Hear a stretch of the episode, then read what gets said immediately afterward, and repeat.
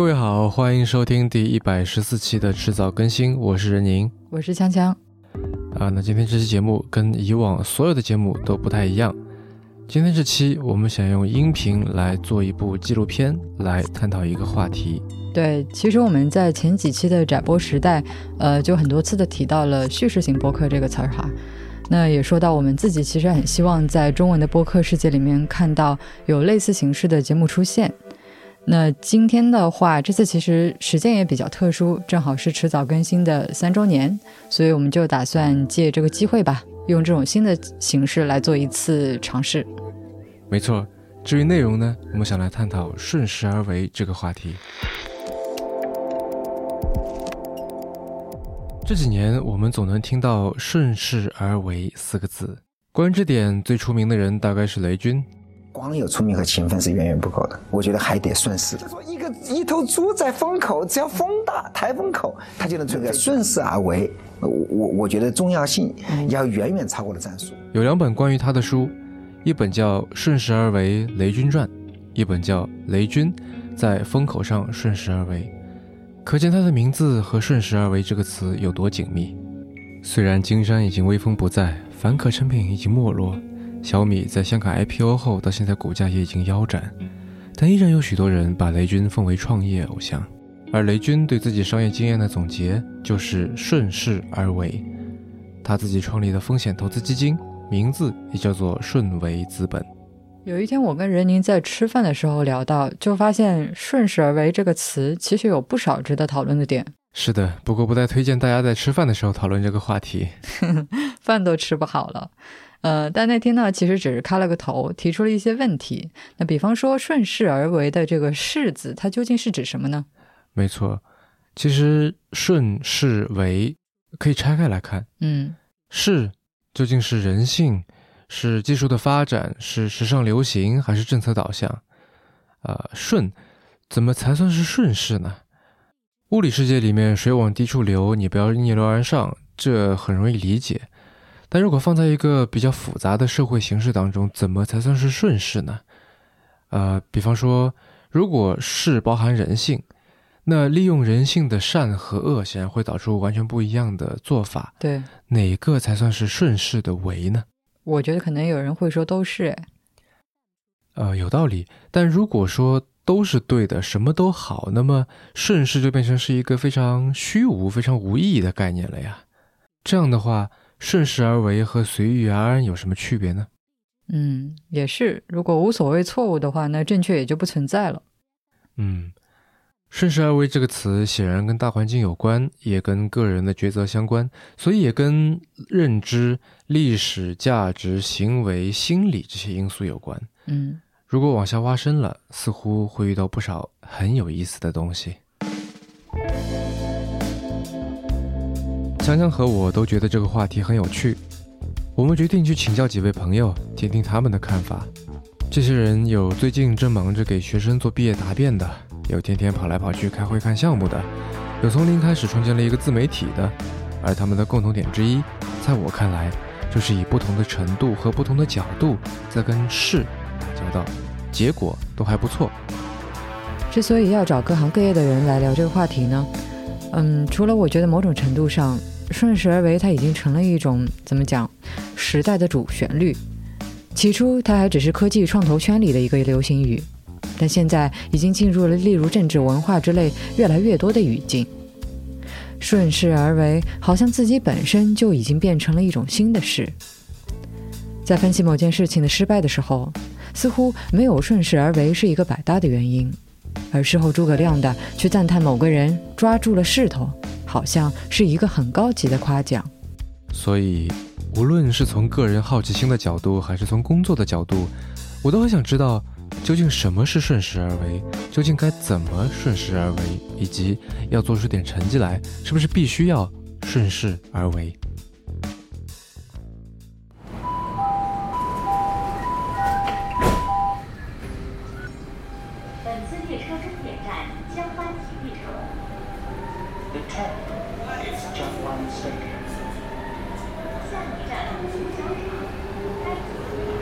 我们要找的第一个人，他就在上海。哎，大家好，呃，我是复旦大学哲学学院的哲学教授徐英锦。徐教授研究的领域是分析哲学史、心灵哲学、人工智能哲学以及分析哲学与欧陆哲学比较研究。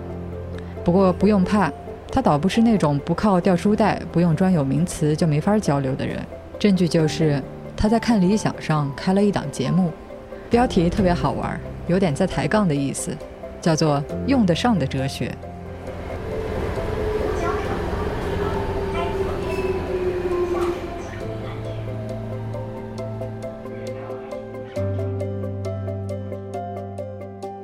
开门见山来说，徐老师，你觉得有没有一个东西叫做是？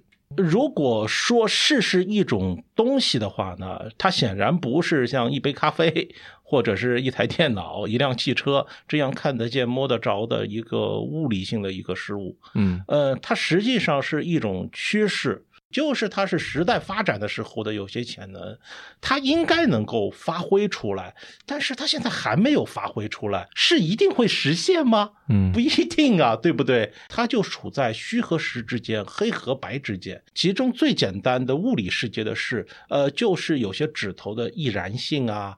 玻璃的易碎性，这也是一种潜在的事，但这嗯实在是太简单了。嗯但是从这里面你能找到这个契机，嗯发现这种高级的事是怎么在低级的事里面存在的。嗯，那么高级的事是什么呢？很可能就是一个公司的走向，一个民族的走向，或者嗯我们整个地球的走向。嗯它我认为有一个是数叫 spectrum，它是个连续的光谱。嗯这个光谱就是从最简单的、最接近物理世界的事，到最复杂的、最抽象的事，它们之间的一个过渡是连续的。嗯是一个连续的，甚至我认为更复杂的这样一种事，是一些很多很多简单的事又扭在一起，它构成了一个东西。我发明一个术语，这术语可能哲学书上也没有，是我现在现场想出来的，叫势流，势流就是势之流，嗯它奔腾向前，滔滔向前。嗯，来的路上，走在充满绿色的初夏校园里，很难让人不想起学生时代的美好回忆。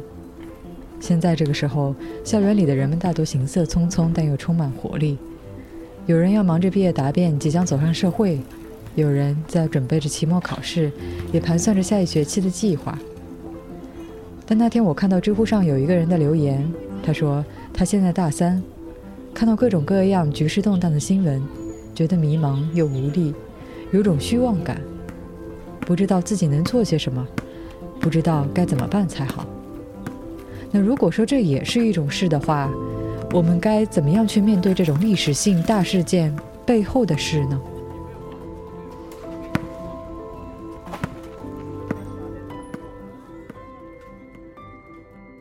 那时代层面的这些大事，对于个人来说意义何在呢？就如何才算是顺了势呢？这就取决于你现在所处的事呢，究竟是个平缓的还是剧烈变动的。如果是平缓的，很不幸，英雄是会被埋没的，因为没有英雄用武之地。但是在势在剧烈的一个变化的过程中，这又出现了两种可能。一种可能呢，你想利用势来自保；另外一种是是呢，你想利用势呢来拯救更多的人。嗯那么第一种人呢，基本上就处成为投机者。嗯呃，第二类人是什么呢？他们可能会成为这个历史英雄，他们有可能在这种动乱的时候呢，能够呢安定黎民，然后呢，使得整个社会的损失呢降到最低。啊，这又是一个非常复杂的一种呃取向了。嗯就儒家的一个想法呢是比较取巧的，它是介于两者之间的。它是主张呢，既要保护家族的利益，有余力的时候呢，再为天下苍生做件事情。所以呢，他这种家国一体的想法呢，在现实生活中可能会导致具体的人对于具体的一个对于事的解读，会有很多具体的权宜之计。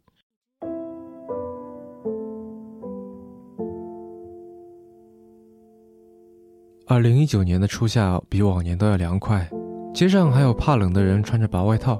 新井有点微胖，穿着一件长袖的藏青色衬衫，卷着袖子，手里握着一个红色的保温杯。这是我跟他的第一次见面，我没有任何贬低的意思，但他的外形实在让人联想到“御宅族”这个词。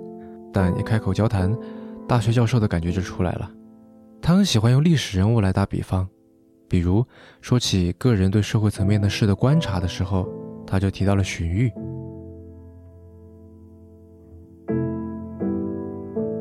呃，历史上呢，曹操有一个谋士叫荀彧，嗯那么荀彧这名气很响了，就等于曹操版的诸葛亮嘛。嗯然后荀彧呢，在他们比如他们住的那个荀荀家村什么的，反正就是荀家的 宗族住的地方。嗯突然荀彧呢突然发神经了。说乡亲们，我有话要说，对着村民大寡宝宝，他说 我昨天晚上做了个梦，我梦到好像天下要变乱，嗯，然后我用我用那个百百度地图查了一下，咱们荀家村处在兵家必争之地，嗯地理位置极为凶险。嗯然后呢，我我又去求了一卦，咱们应该向南或者向西移动一千公里。嗯 然后大家都昏疯掉了。你看现在风调雨顺，嗯一切都很好，你不是疯了吗？然后呢，荀彧呢就一家一户的去做思想工作。呃当然，他的身份也比较高了，属于高级的这种知识分子啊。嗯嗯，所以呢，还是有一半的人被他忽悠了。这忽悠是打引号，就是跟着他走，嗯另外一半人就没有跟着他走，结果导致了什么情况呢？呃，结果导致了跟荀彧走的都活下来了，嗯没跟荀彧走的的确后来死于了兵乱。嗯这一点非常重要。但荀彧显然是一个有担当的人，他一意识到有这个危险，他要把这个消息传播给更多的人，嗯让更多的乡亲能够活下来。这是儒家的道德训练啊，给他的这样的一种一种匡扶天下的这种恒心吧。我嗯相信他以后。呃，辅佐曹操也是类似于这种的想法，希望有一个英雄啊，能够能够匡扶这个天下。荀彧的故事里，士显然是一个远远高于个人的存在，而在我们追寻顺势而为时，或许也有着一丝权力崇拜的底色。无论崇拜的是自然的伟力，还是人世间政治经济的种种难以阻挡的发展潮流，但为什么同在一个时代，在同一个时代的势的影响下，不同的人会有那么多不同的行为呢？对这个问题，巡警提出了很有意思的时间线理论。我就是提出一个很重要的理论，就是时间线理论，就是他每一个人就像不同的物种一样，他有他的时间线。嗯如果呢你的时间线比较长远，你就知道一个具体的权利，它只有按照抽象的权利的内在要求去做，它才能够长久。嗯所以呢，他会更重视抽象的权利。Bertrand Russell 就是罗素，他因为他的祖上就是做英做过英国宰相，他小时候的时候，甚至在那个伊伊利不是应该是维多利亚女皇的膝盖上尿过尿，好像应该是呃应该是没有尿出来。呃，总而言之，那个维多利亚女王跑到他们家里去抱过罗素，嗯啊，好像罗素还行，嗯、特别小，一岁还不两岁，还竟然懂得向女王行礼，所以家里人都很满意。没有没有啊，两岁小孩是不可控制的。嗯所以罗素从小就在这样一个见到女王都不是特别难的环境里，他会产生了一种很有意思的感觉。英国的事儿和我家的事儿是一回事儿，嗯 人类的二十年的事儿和我一周之内思考的事儿是一回事儿。所以他晚年会参加什么和反核游行？反核游行的时候，他八九十岁了，第二次第二次被关到监狱里。年轻时候因为 反战被关，你他呃对他来说，这和我因为小气物怨某个人做的不好，我要去投诉你。对他的大脑回路是一样的，嗯一般人很难理解这件事情。嗯 But 如果一个人他的时间线非常短，如果你现在是肆虐于中国各省市的秋吉星菌虫这样一种昆虫的话，这种虫的名字叫秋席吉星中吉星菌虫，非常难念，因为它飞得很快，一天能飞八十公里。嗯那么它的寿命大概也就几十天。嗯他发现，如果具体的权利和抽象的权利打架的时候，我如果反对具体的权利，我就马上会完蛋了。嗯至于抽象的权利来报复，有可能要过二十年。嗯我想那么远干嘛？我也不考虑我的宗族，我就考虑我自己，嗯也不考虑全人类，也不考虑国家。那么他就会和抽象的权利疏远，和具体的权利结合。嗯所以归根结底，还是他的一个眼界和一个尺度的大小，会决定他会和哪一个权利结盟。嗯但是，呃，很显然，历史上的一些时间线看得更远的人，可能是一些科学家。啊，嗯因为在那个原子弹那个投下去以后，还是很多人觉得不满。从短的时间线上来讲呢，如果不扔原子弹，采用常规方法攻击日本的话，很可能会死更多的美国士兵，嗯也会死很多的日本人。所以你可以为这个行动进行合理化。嗯从更长的时间线上来看。原子弹造出来了以后，这个技术肯定会传播。事实上，后来也传播了，苏联马上就有了，嗯，人类就进入了无休无止的核恐怖时代。哎，我觉得顺势而为它背后有一个假定，嗯就假定说你可以去了解这个事，嗯因为你要去顺它，所以你要了解它，要看清它，对吧？嗯你要看清它，这背后我觉得又有另外一个假定是，某种程度上是一个全知识的，对，对吧？你要你要收集足够多的信息，理论上说所有信息都到你这里，然后你经过处理说，哎，我觉得是这么回事儿。嗯但是人类的认知总归是有限的嘛。对，那这里一方面是要求你全知，另一方面你又是一个有限的能力、有限的时间、有限的认知，嗯这里面的这个差异会带来焦虑，对吧？嗯那我们要怎么样跟这个差异去相处呢？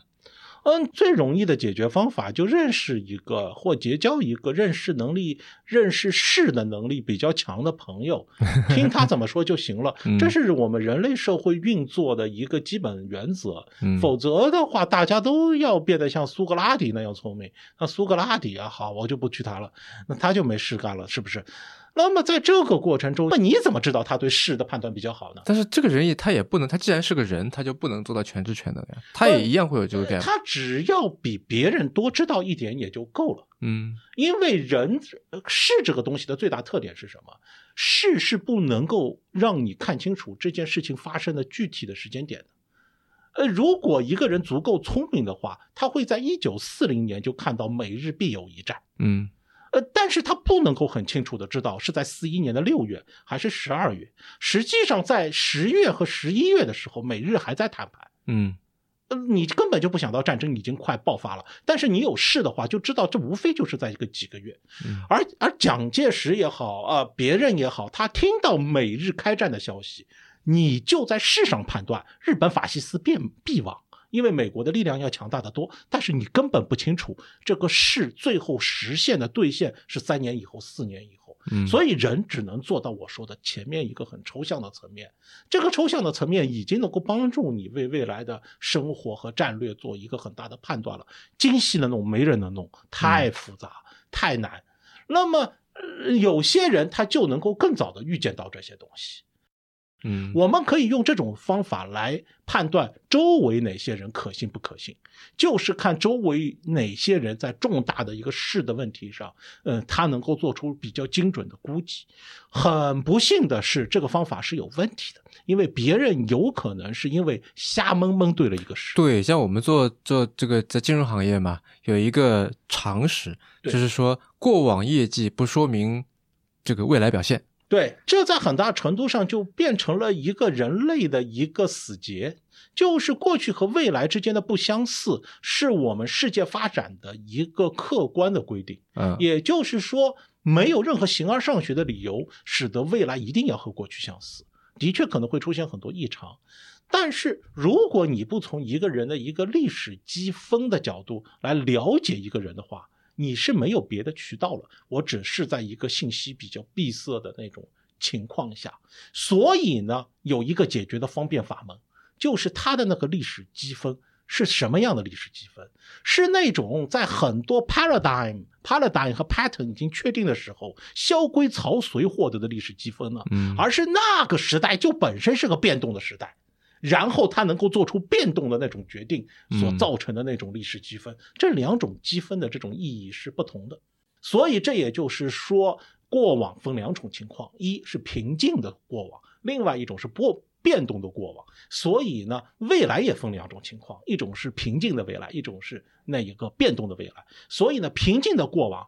呃，和未平静的未来相互对接的话，你需要的是一个在平静的过往有积分的人；变动的过往和变动的未来对接的话，你要要找一个在变动的过往有积分的人。嗯这样可以呢，使得我们的这个风险呢降到最少。但是如果你在第一步就估错了，未来是变动的还是平静的，你这点就变，估计下面这游戏就没法玩了。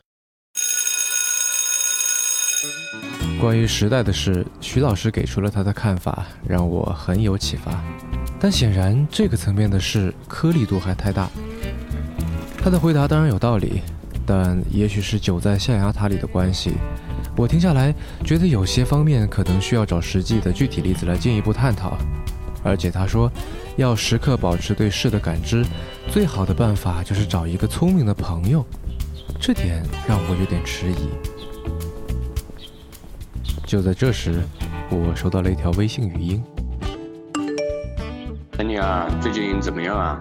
我们好像又很久不见了啊。那个什么时候来杭州的话，到我们现在办公室来坐坐呗。我们刚又投了几个项目，我看你们也在投嘛，一起喝杯咖啡聊聊吧。这个声音的主人是一个我每次见面都可以聊个没完的老朋友。就像他自己说的，他是我的同行，是一家叫天使湾的风险基金的管理合伙人。他的名字叫叶东东，或者大家更多的用他给自己起的花名“紫皮”来叫他。为什么叫这个名字呢？我从没问过他。但他的博客叫“吃疑论”，连起来就是“吃疑紫皮”，也就是春秋时越国的范蠡在归隐后。给自己起的名号之一。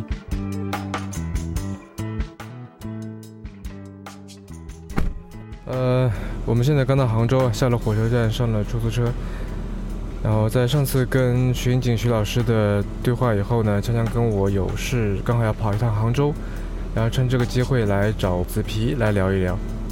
嗯，你现在稍微好点没？唉，好点了吧？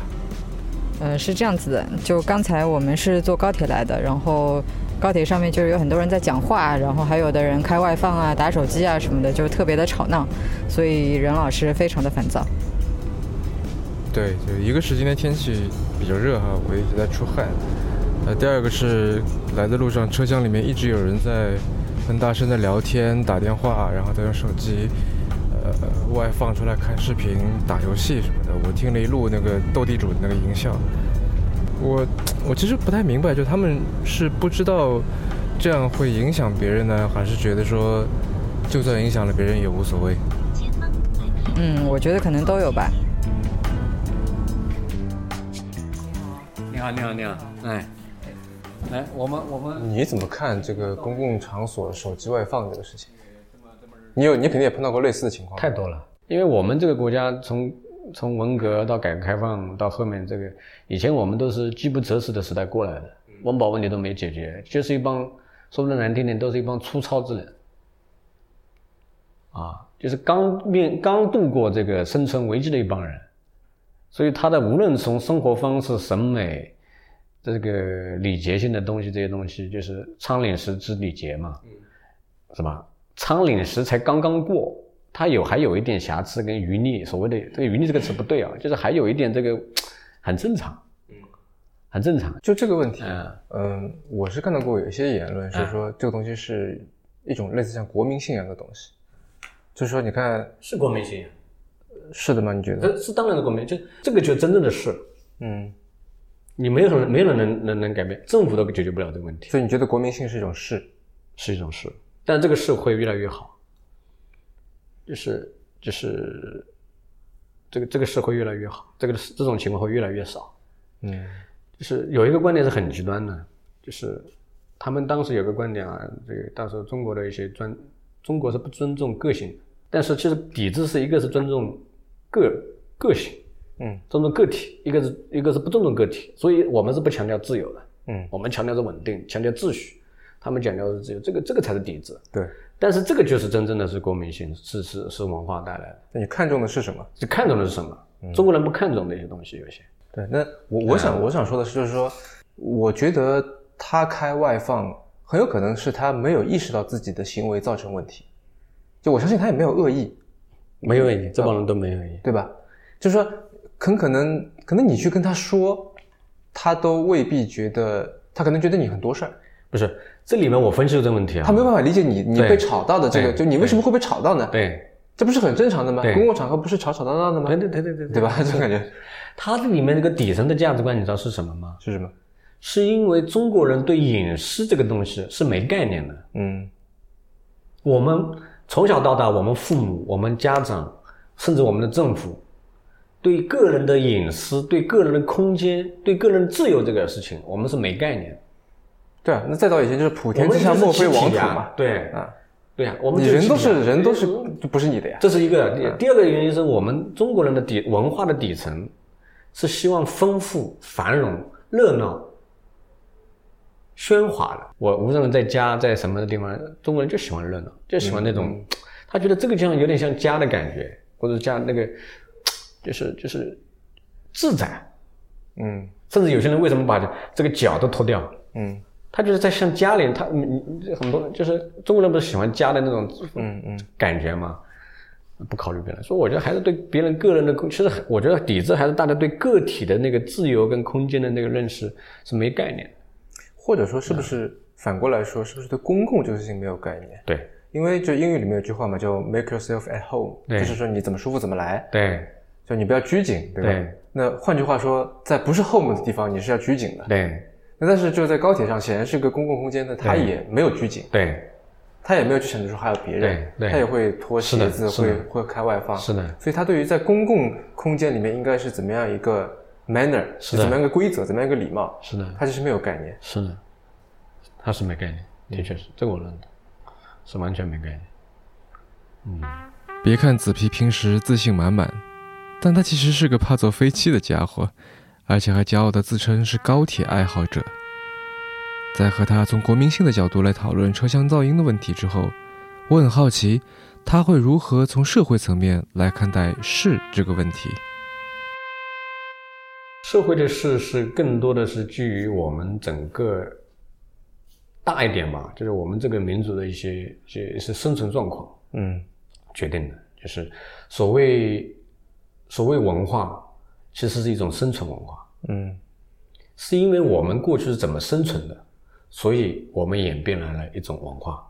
比如说，过去我们这个国家是农耕文明、农耕社会，嗯农耕社会是我们大家是干嘛的？必须是要相互互补性的，相互协作的。因为这个田是井田嘛，过去是那个水，我们是要一起，这个这个几排这个灌溉系统要一起共享的。这个一旦秋收播种的时候，有些男劳动力比较少的这些这些家庭，嗯嗯相互邻里之间要帮忙的。在农村，因为我是农村长大的，这个有野兽啊，这个这个这个，甚至邻里之间，这有一句话叫“远亲不如近邻”，在农村是绝对 OK 的。嗯嗯所以他们那种文化，农耕文化是一种什么？是一种相互依存关系的文化。是所以这种生存文化会演变出什么？他们要协作，啊，要要要要热闹，要要要要丰富。你比如说，我要多生儿子吧，嗯对不对？因为这个就是劳动力啊。所以，所以其实我觉得这个事其实很，我核核心就是这个，我就是这个观点，是因为它过去是它过去是怎么生存的，嗯。这个事就会有有怎么样演变过来。但你现在你说的这个好像更多的是一种对现状的描述啊。嗯，但这个势难道不是代表了一种就所谓趋势啊，或者什么，是一种向着未来的一个东西吗？对呀、当然，这个我做第第一个刚才那个所谓生存之势是一种势能的势嗯啊，就是是因为因为因为因为因为我们过去是这样生存下来的，所以我这个势已经底层已经在这里了，嗯所以它是会有什么？是会有惯性，对不对？嗯所以当你一种新的事来的时候，从从农耕文明，我们是不是要变成工商业文明？农耕文明跟工商文明最大的本质区别是什么？工商业文明是强调个体的，嗯你会发现我们城市文明本质上是工商业文明，嗯我们是分工明确的，对不对？我们不需要我们的协作跟跟跟跟分工是都是以分工为基础的，是你只要把自己的事做好就 OK 了你这个让我想到，就当初严复他们在翻译英语的这个 individuals 啊。这个单词的时候，找不到一个对应的词，啊就在那个时候，中文里面既没有个人这个词，哎也没有这个概念。对，所以刚才就是你到了，你看为什么现在中国的这个市之间，或者说你刚才你你讲的那个那个那个案例啊，这个故事为什么有强大的冲突？是两种势能的冲撞，嗯对不对？一个是我们沿用了上下五千年的这种事，你想在一夜之间就把它冲破吗？不可能嘛，对不对？我们改革开放才多少年？工商业文明是真正是从七八年才引入进来的。嗯，中国全盘西化工商业文明才短短才四十多年啊，你说一个五千年的事，你要在四十多年全部摧枯拉朽把它干掉，不可能吧？但是说实话，四十年的工商文明的这个势能，已经对五千的那个势能冲撞造成了多大的冲击？嗯，已经很大了。所以你应该这样思考的话，你觉得哇，其实已经改变太多了。我自己就觉得啊，有一个事其实是，就是我们我们科技因为它的指数级增长的速度，技术曲线是越来越快，嗯，但我们人类的文明、社会的文明是是要循序渐进、一点一点来的。那科技不是文明的一部分吗？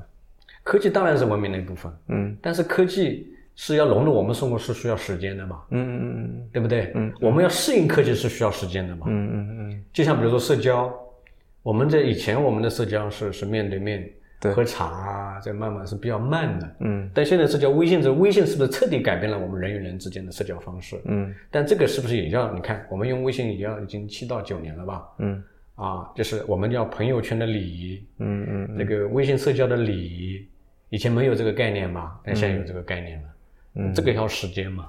是，凯文凯利就在他那个必然里面说过，就一项科技在问世之后，我们大概需要十年左右的时间啊才能够明确自己跟它的关系，才能够明确它的意义。是啊，嗯所以，所以其实我觉得，套用一个比较俗的话，就是说，中国五千年的一种文明之势在底层还在呢。嗯同时，我们改革开放以来，这种现当下这个是以主流是工商业文明这事已经重启了。嗯但是第三种的那种，我也不知道是什么。anyway，你就要后工商业文明也好，或资本主义，我不知道，也其实也已经来了，嗯对不对？其实三种势能在叠加着波浪式前进的。嗯，有没有这种感觉？我是有感觉的。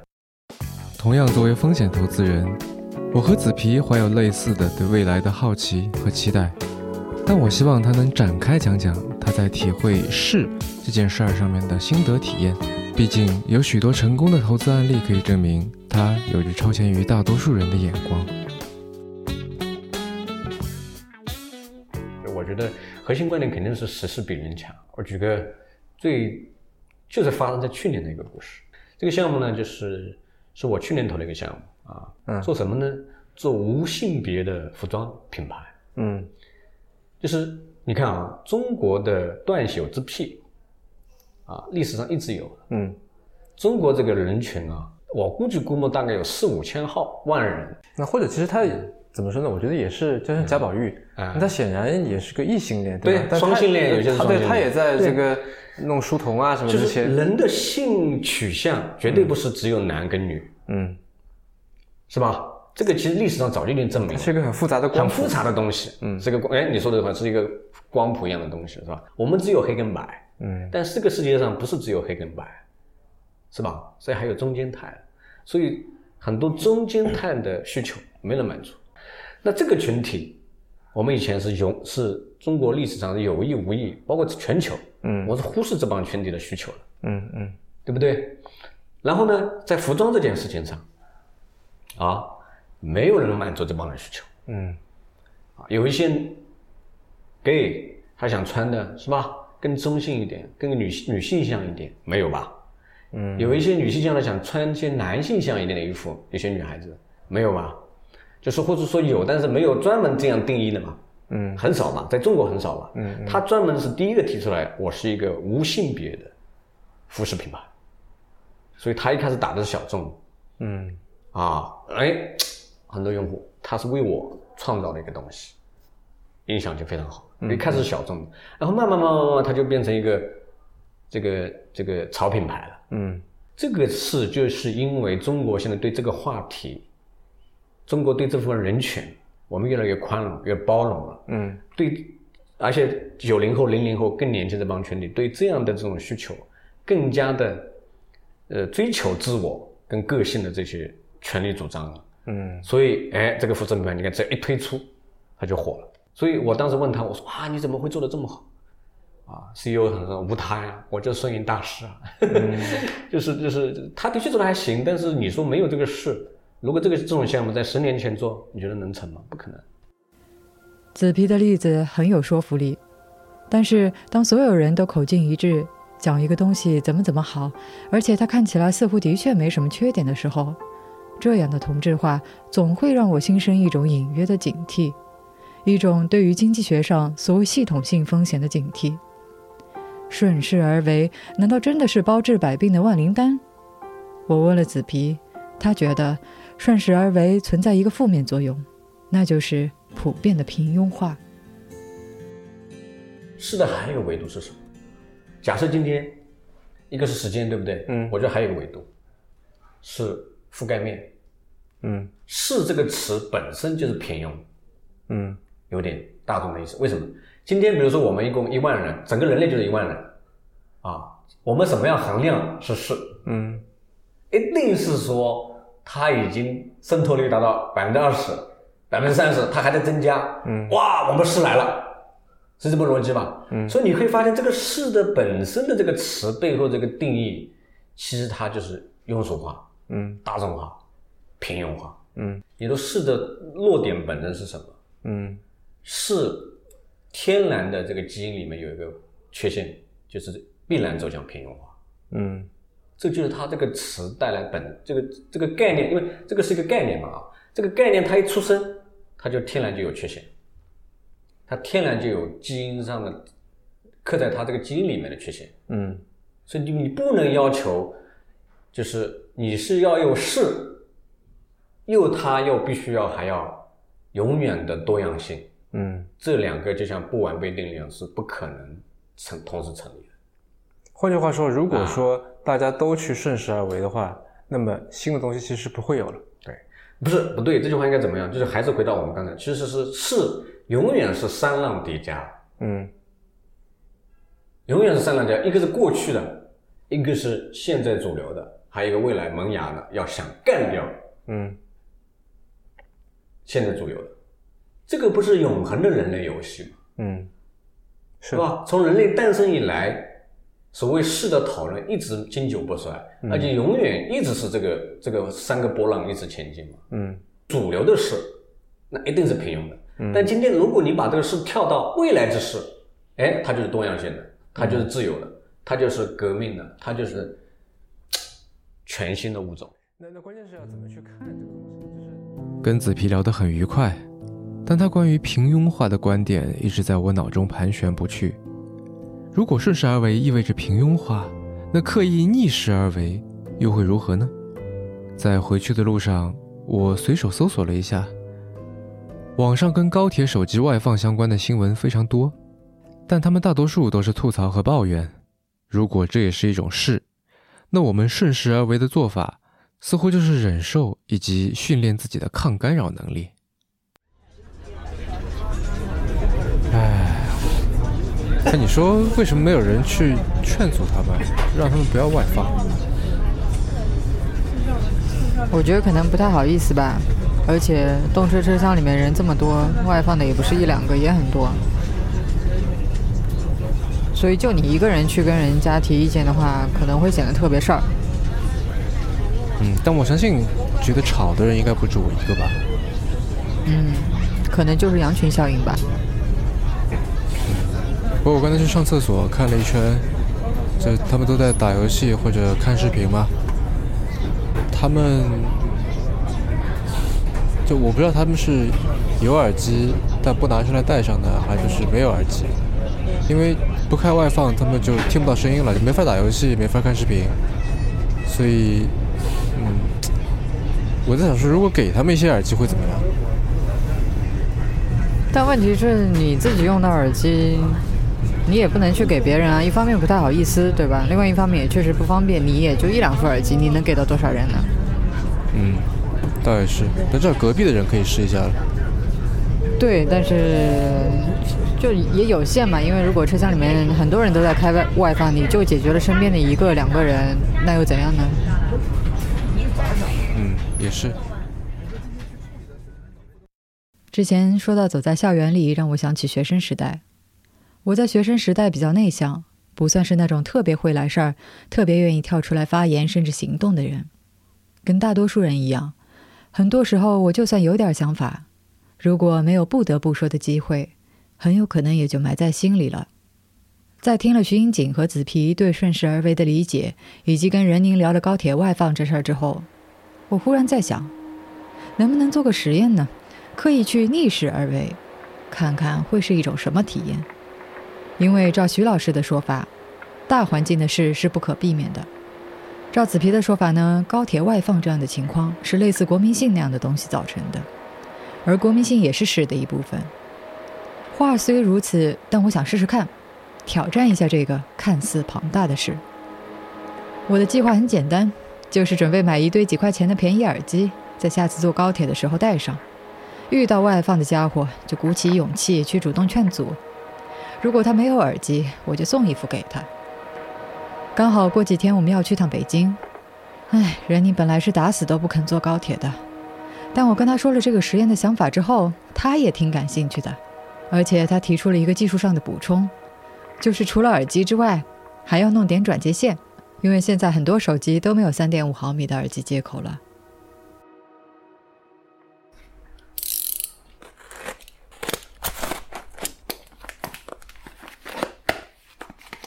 嚯！买了什么呀？就是耳机啊！之前不是说要在高铁上面做一下那个实验嘛，所以我就买了一些耳机，然后哦，还有买了那么多，对，好像是十个吧，哦没有，买了八个，然后还有转接头，这不是个山寨 AirPods 吗？EarPods，对，EarPods 不是 AirPods，对，嗯，还真像模像样的。嗯，多少钱一个？好像就四五块钱吧，四五块钱。对，是不是很便宜？嗯。嗯，但我觉得应该能够比外放可以给它更多声音效果，一些细节吧。嗯。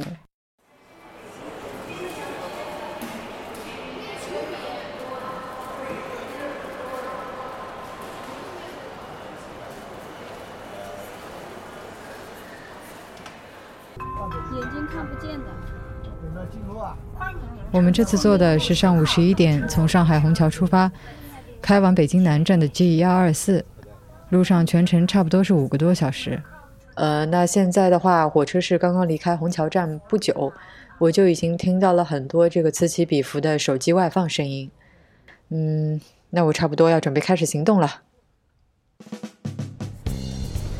那先生，你这样外放容易打扰别人，我给你个耳机，送你个耳机，你戴上听好吧？没事，我关小一点。哎，没事，送你的耳机没。事没事，没有没有，谢谢，嗯，不好意思。好，谢谢啊。我刚才选择的是一位呃看上去三十多岁的年轻男子，他正在用手机看一部电视剧。那然后我的第二位目标呃仍然是一名男性，看上去年纪更大一些，大概四五十岁的样子。他正在用手机跟一个朋友，看上去应该是他的妻子吧，进行视频通话。对，先生，你这样子放出来很容易打扰别人，我送你副耳机戴着听可以吧？你插上听就可以了。不要不要不要，啊，送给你的，送给你。谢谢啊。嗯，没事，谢谢你啊。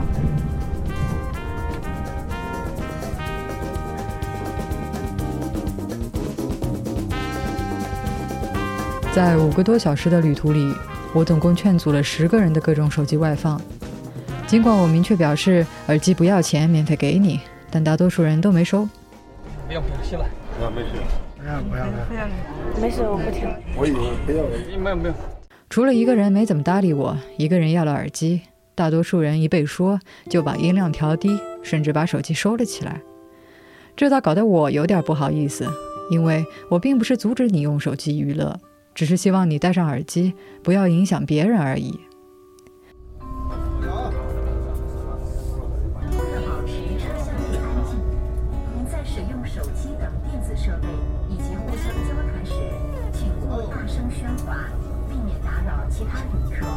我把这件事的经过告诉了身边的一些朋友，他们都觉得这做法挺有意思的。对，大大让我大大改观，就是这个这件事情，我没有想到其实是可以去劝阻的，然后他并不会打你，然后连就如果说我觉得我被吵到，并且有点不太能忍的话，我还是会呃可能跟他说一下吧。但我一直会觉得说，这个其实可能不是他们的问题，就是说真的有人跟他们说过不能在公共场合这么做吗？对，其实很多人就可能真的就不是他们的问题。这未必是他们的问题，但是起码在他们做这个事情，如果你大家都不说的话，他更加不觉得是他们的问题。就我去提醒他，不是为了说，呃，你素质很差，我没有这样责备的意识意思，我只是想告诉他，先生在这样的情况下不应该这样子做，就是一个提醒嘛。现在我觉得其实呃这两年哈这个事情我觉得也在社会上越来越被受到有广泛的重视了。你可以在地铁车厢里面看到一些这种宣传标语啊，这种提醒你说这个呃就是不要这个大声喧哗啊这种事情。我觉得就这个整个的社会意识在理解和认识到这是一个问题，也这个是在往好的方面去走的。我全程旁观了这个实验。觉得火车上的乘客们和我们的朋友们对这件事情的反应稍稍出乎我的意料。这件事情让我隐约觉得，就算是在时代和社会的某种势之下，个人除了乖乖说“这个社会就是这样的”，或者想尽办法去寻找时代红利，去做风口上的猪之外，好像还有些别的选择。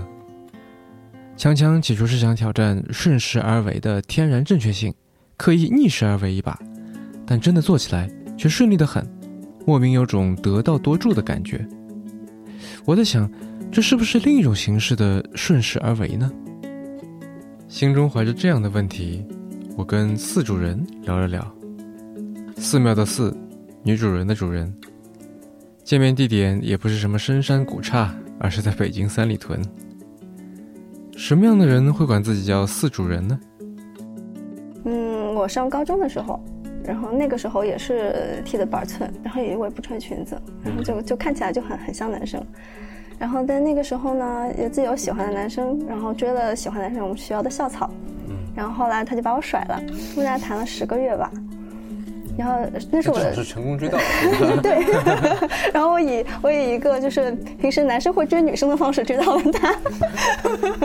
因为我我每天放学去帮他抢校车座位，然后就百百米冲刺，然后去抢抢座位，然后硬生生的把他拉到跟我旁边一起坐。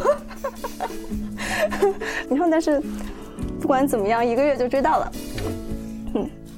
然后后来他大概谈了十个月，还把我甩了。甩了以后，我就听到他的朋友在说他对我的一些评价，就会觉得啊，然后在他的心目中我居然是这样子的，让他觉得我长得很丑，然后又胖，然后那时候一百二十斤吧，就是圆圆的那种感觉，然后就不像个女孩子。然后他没有觉得有也找了个女朋友，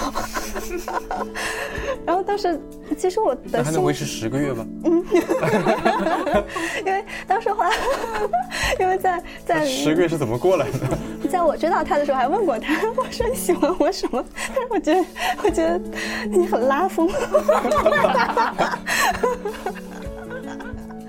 这个南京姑娘以前在微软做交互设计，现在是女神进化论的创始人。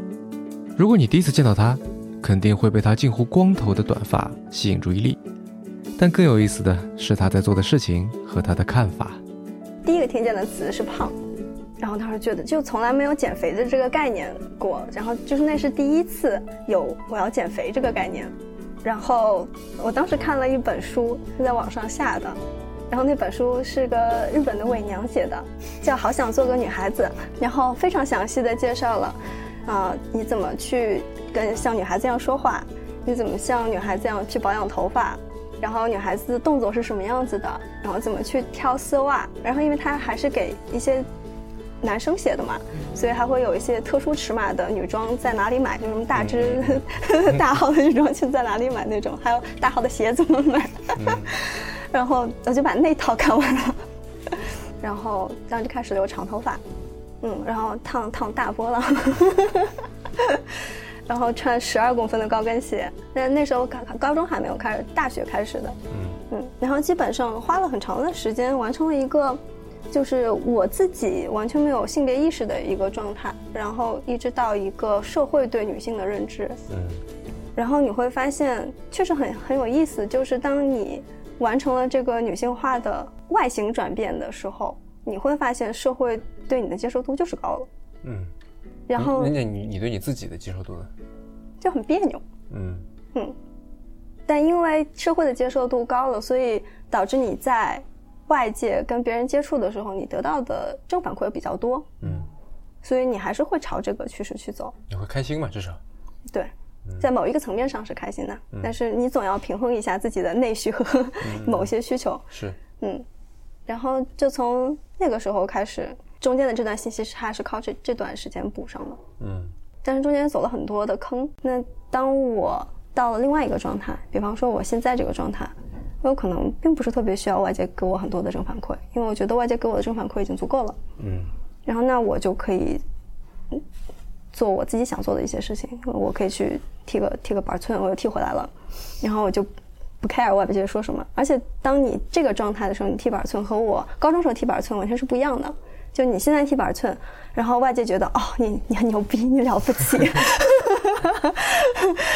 然后你你高中踢板寸啊就是一个那个呃假小子，嗯就评价是不一样的。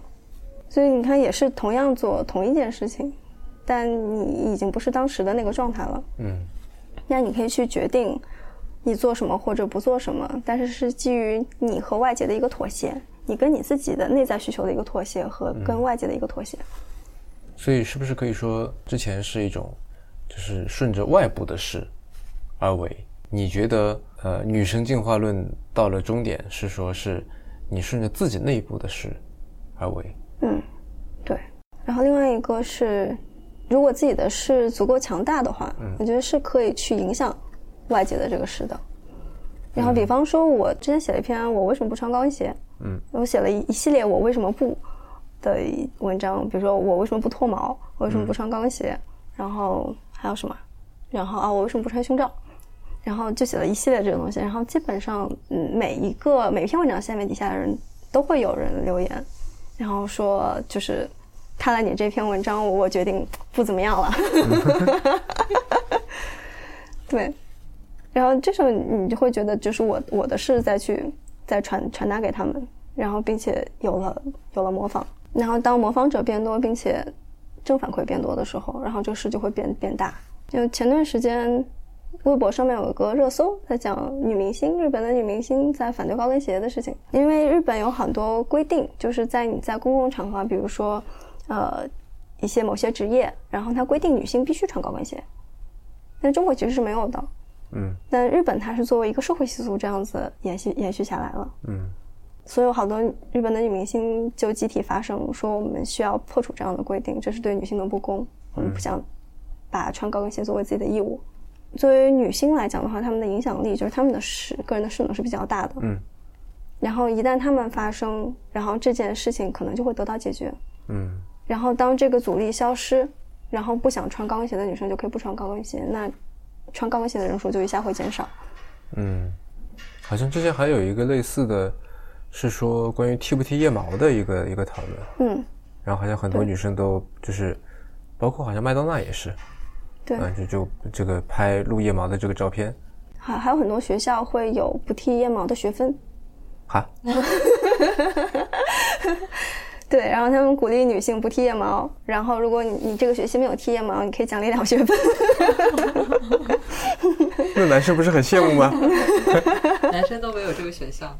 嗯，对，所以我觉得这个事情也是一种正向的反馈，就是我给你一个，你做了这个行为，我给你奖励。嗯然后当你的正向反馈变多的时候，然后这个人数变多，你社会压力变少，然后你不剃腋毛的这种社会压力阻力就会降低，嗯然后就是哪边关哪边开，水就会往哪边流。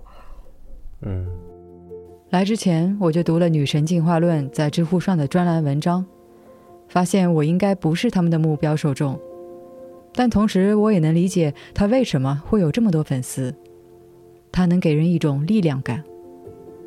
四主人出过一本书，就叫《女神进化论》，里面有这样一段话：两年前我在说自己的公众号叫“女神进化论”的时候，还有耻感，怕别人觉得我不漂亮，也没什么钱。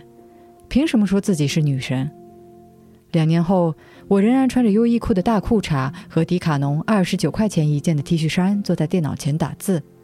但我可以说，我就是女神，因为我活成了自己想要的样子，而不是别人想要的样子。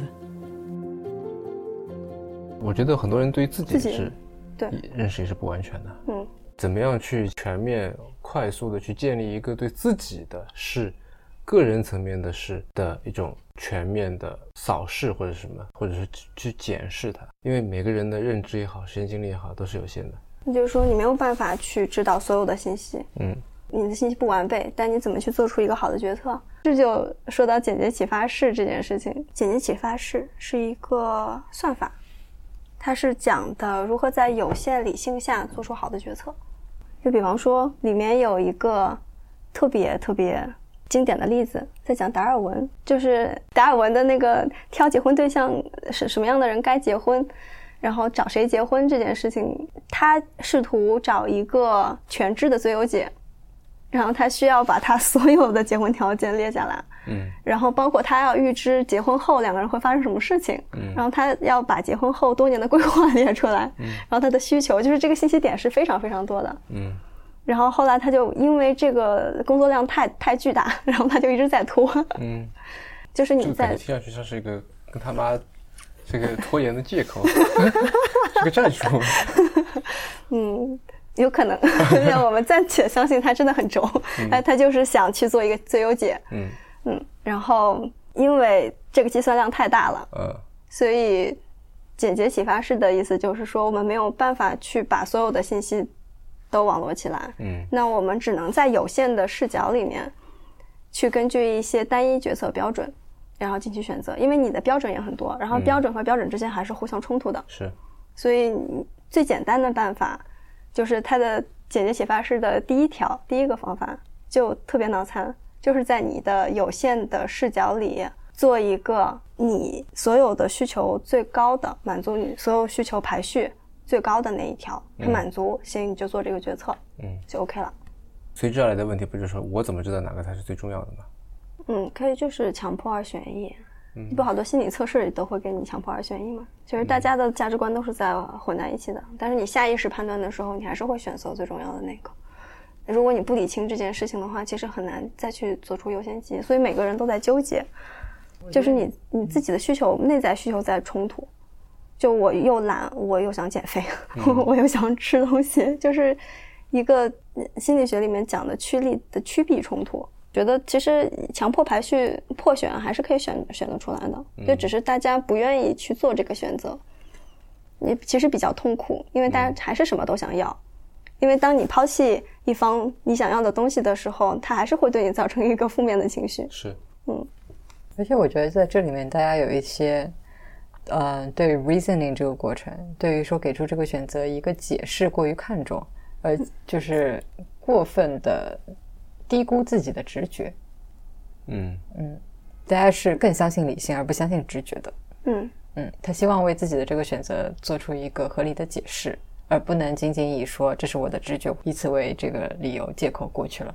其实直觉这个东西，它是我们整个大脑的一个复杂系统产生的一个一个很复杂的运算的结果。嗯然后我们所谓的理性，然后这个逻辑其实就是线性系统。你希望通过一些简单的计算，一加一等于二，然后就能把这个事情推导出来。然后，所以在一个复杂系统里面，你人人我们接触到的所有的信息量都非常的大，然后你去用逻辑的运算非常耗能。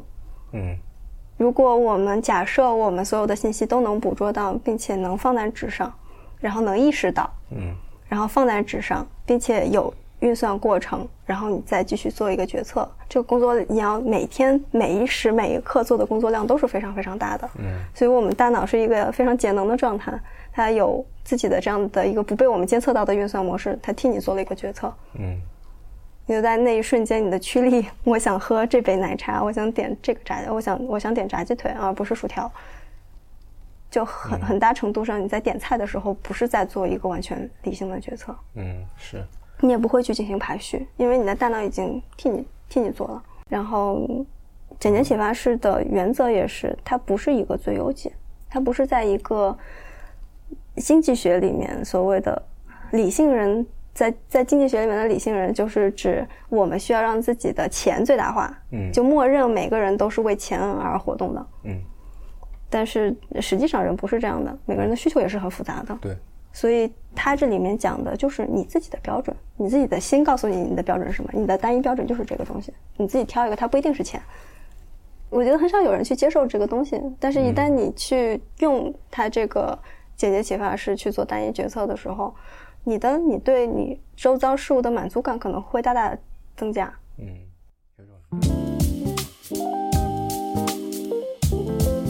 好了，这一圈聊下来，回到上海，嗯，你觉得你对于诗的理解，经过最近这几次跟不同人的采访，嗯，和刚开始有什么不一样吗？啊，有的。我觉得在一开始，我对于诗的理解是比较混沌的。嗯。啊，那现在我觉得可以从相对比较清楚的层面来看待诗这个问题。嗯。比方说时代的事啊，社会的事啊，还有个人的事。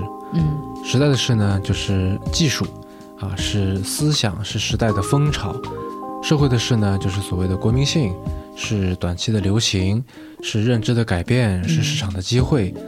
个人的事呢，就是自己的这个，呃，性格呀、天赋呀、呃，家庭背景啊、兴趣爱好啊，还有就是后天积累的一些所谓的资源和你培养的能力，啊，以及你对未来的判断和你对现状的认知。嗯嗯，那你觉得所谓的这个顺势而为，它和随遇而安有什么区别吗？嗯，这个问题非常好，而且有点难。要讨论这个问题，我觉得可以从这段时间我在读的一套书来做切入。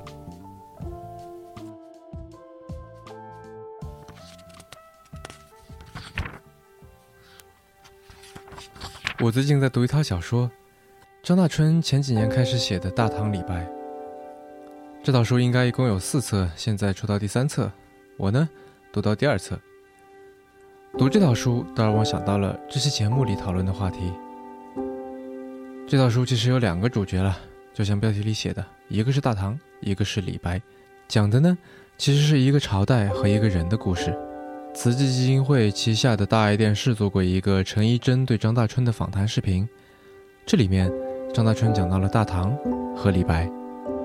我们一般对大唐的理解，尤其是大概个公元八世纪到八世纪中，也就是七零一到七五五这一个年代，一般被视为盛唐。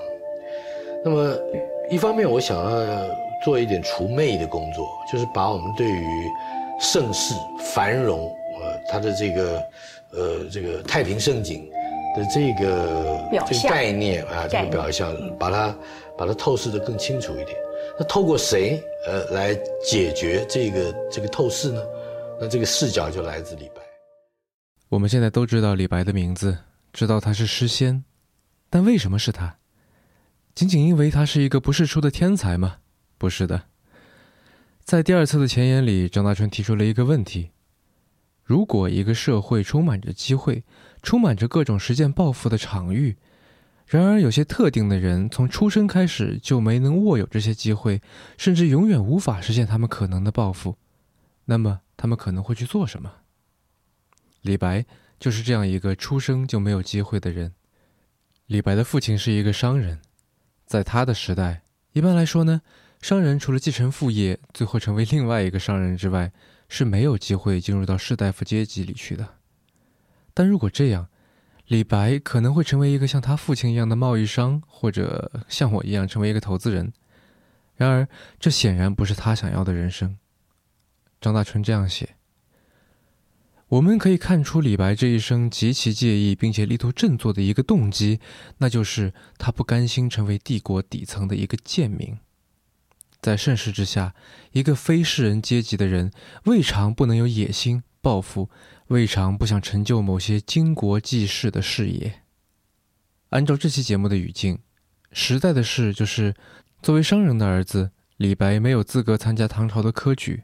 要进入士人阶级，只能通过他人推荐；而社会的事，则是唐朝对于诗歌的极力推崇，科举也就是公务员考试都要考作诗。于是，李白是这样做的。李白运用很多比较俗白的语言，所以很容易流传。李白就是个自媒体啊，用后现代的观点，很他自己就是个媒体，他自己就在脸书啊，到处有人帮他按赞啊，等于他。以一个非常广大的、广泛的游历和交友，去让他的诗被很多人读到，而且这些都是准确的读者，不是一般的老百姓。那所谓的流行歌这个概念，我们今天所有的人都在市场上，可是，在李白那个时代，关键的人物能够帮他传播，能够帮他呃传扬名声，呃，或者说起码是能够讲他几句呃知名的这个这个句子，那那个就对他来讲就是可以说无往不利了。所以他走到哪，人家都说啊，这诗仙来了啊。呃，包括唐玄宗第一次见他的面，就就说，呃，卿名满天下而朕不知，因为他在宫里嘛。若非束缚道义，岂能如此？就是我们一定是在道的这个概念上是一路人。那这表示什么？李白早就已经名满天下。你可能会觉得李白这么干有点太耍心机，太把诗歌当工具。但这是我们结果导向去观察容易产生的看法，而这套《大唐李白》里，张大春极力描写的却是过程。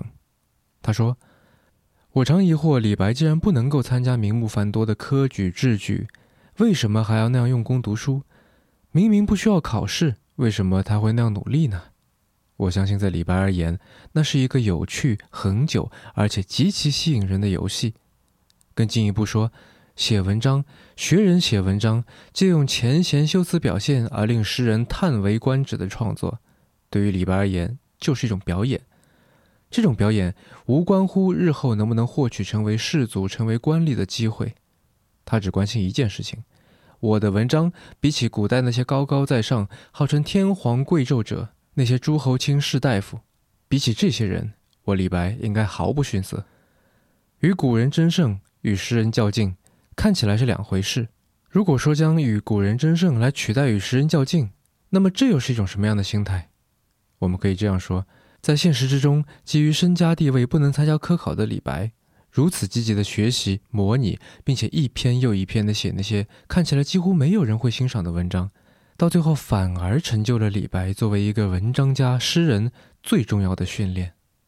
这本书《大唐李白》，相信不同的人去读会有各种收获。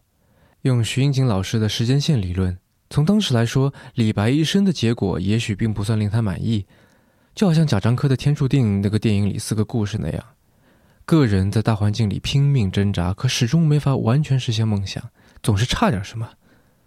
然而，如果从一千多年后的现在来看，当时李白所应献的人，大多数都已经被遗忘了。但李白和他的诗，以及他逆当时注重格律音韵的诗风开创的不拘一格的语言，已经超越时间和地理，成为了中国人文化思维的一部分。这本书里，我觉得以这期节目的角度出发，我们可以看到时代的事、社会的事，以及个人在这复杂局面里那种自信、昂扬、潇洒、奋发的前行姿态，就像李白的那首《少年游》里透露出的那样。武陵年少金世东，银鞍拨马度春风。落花踏尽游何处？笑入胡姬酒肆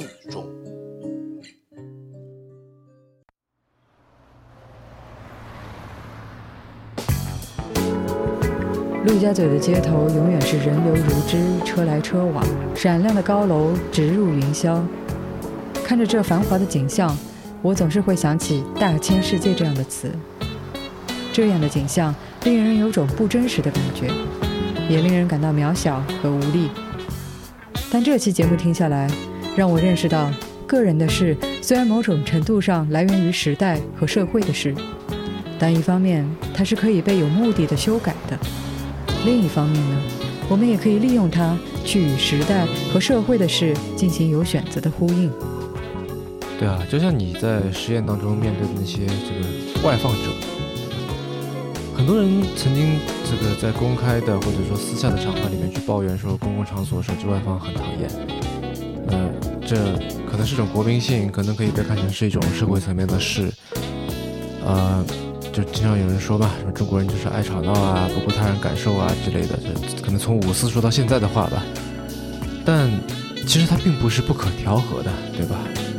只要稍加沟通，用自己的事去应和我们这个时代已经有的道德观，这个事，大多数人都能够理解自己的行为给别人造成了困扰，并且愿意去配合解决。嗯，希望大家都可以，就像我们之前在节目里提到的那样，去体会各种各样的事。哎，而且值得注意的是，有的时候逆势也并不一定是错的。对，当然，呃，我觉得在这里更重要的就是明确自己想要达成的目标和自己擅长的事情吧。就像这个风口上的猪啊，只要风停了，它自然就掉下来。那风口上的鸟呢，就可以靠一阵大风飞得更远。对啊，所以大家要做鸟，不要做猪哈。嗯，这场讨论的结果可能听起来像是一个自我矛盾的悖论啊。只有坚持自我，顺势而为才有意义。